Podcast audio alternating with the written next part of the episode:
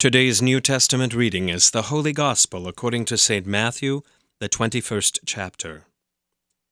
And when he entered the temple, the chief priests and the elders of the people came up to him as he was teaching and said, By what authority are you doing these things, and who gave you this authority? Jesus answered them, I also will ask you one question. And if you tell me the answer, then I also will tell you by what authority I do these things. The baptism of John. From where did it come? From heaven or from man? And they discussed it among themselves, saying, If we say from heaven, he will say to us, Why then did you not believe him? But if we say from man, we are afraid of the crowd, for they all hold that John was a prophet. So they answered Jesus, We do not know. And he said to them, Neither will I tell you by what authority I do these things. What do you think? A man had two sons. And he went to the first and said, Son, go and work in the vineyard today. And he answered, I will not. But afterward he changed his mind and went. And he went to the other son and said the same. And he answered, I go, sir but did not go. Which of the two did the will of his father? They said, The first. Jesus said to them, Truly I say to you, the tax collectors and the prostitutes go into the kingdom of God before you. For John came to you in the way of righteousness, and you did not believe him, but the tax collectors and the prostitutes believed him.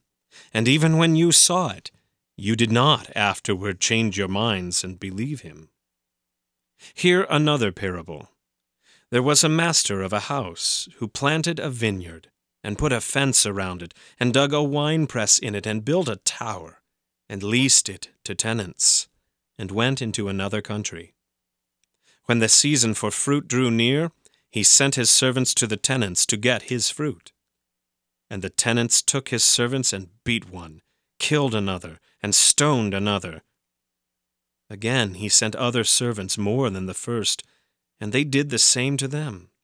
Finally he sent his son to them, saying, They will respect my son. But when the tenants saw the son, they said to themselves, This is the heir. Come, let us kill him, and have his inheritance. And they took him and threw him out of the vineyard, and killed him. When therefore the owner of the vineyard comes, what will he do to those tenants? They said to him, He will put those wretches to a miserable death, and let out the vineyard to other tenants, who will give him the fruits in their seasons. Jesus said to them, Have you never read in the Scriptures, The stone that the builders rejected has become the cornerstone. This was the Lord's doing, and it is marvelous in our eyes. Therefore I tell you, the kingdom of God will be taken away from you and given to a people producing its fruits. And the one who falls on this stone will be broken to pieces, and when it falls on anyone, it will crush him. When the chief priests and the Pharisees heard his parables, they perceived that he was speaking about them. And although they were seeking to arrest him, they feared the crowds, because they held him to be a prophet. This is the word of the Lord. For today's meditation on God's Word, we welcome Pastor Gavin Mize. In the name of the Father, and of the Son, and of the Holy Spirit. Amen. By what authority are you doing these things? And who gave you this authority? This is a question that they asked Christ. And it's really not the first time, but it was the first time after the triumphal entry when they were praying, Hosanna, Hosanna, Hosanna in the highest, come and save us now. And then Christ the, cleanses the temple and then he curses the fig tree. And then they ask, by what authority is all this happening? And we've seen it before when they, have asked, Who has the authority? Who do you think you are that you have the authority to forgive sins? Which is it easier to say? to a lame man, get up and walk, or that your sins are forgiven. So it's all about the authority because, of course, it is impossible for man to forgive the sins of another man without the aid of the Holy Spirit and Christ's death and resurrection. It's easier to say, stand, walk, take up your mat, and go home than it is to say, your sins are forgiven apart from Christ. So when he speaks with that authority, they ask him about John the Baptist and, and etc. And they try to figure out what phraseology to use to track Christ in his words. Christ gives a few parables. First, the parable of the two sons. They had the first son who said, whose father told his son, Go out into the vineyard and work today. And the son said, No, I'm not going to do that. And then he changed his mind and he went back and he worked the vineyard all that day. And then the second son who said, I go, sir, when he was asked to work in the vineyard, and then he blew it off. He simply didn't go.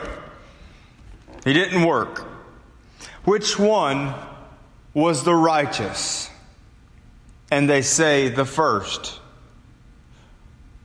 And Christ says, Yes. Truly I say to you, tax collectors and prostitutes will see the kingdom of God before you who think that you are righteous.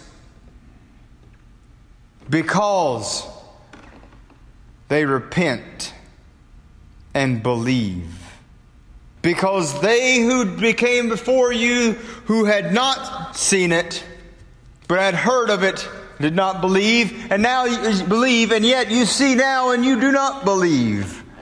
What is right in front of your eyes? And then again the parable of the tenants. When the vine dresser would send uh, servant after servant into the garden, into the vineyard to work, and they would beat and torture and kill each one that the master of the vineyard sent. But then the father says, I know I'll send my son because they will respect my son. And so the son enters into the vineyard with all authority. He goes on behalf of his father. And the wicked tenants say, Let us kill him, for he is the heir, and we shall have what is his. And so they murder him.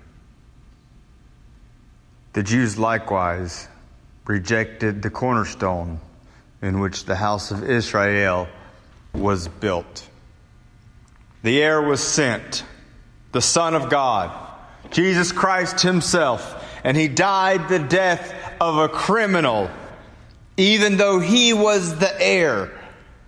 It is as if we could have strangled the breath out of Him so that we could receive the riches that are His.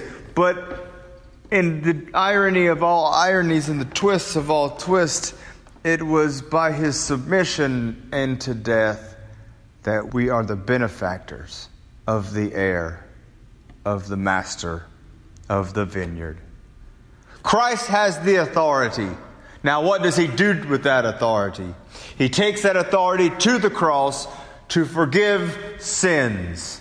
And then he gives it to his church when he says, All authority on heaven and on earth has been given unto me. Therefore, go and baptize and teach, baptize in the name of the Father and of the Son and of the Holy Spirit, that they may believe and be saved.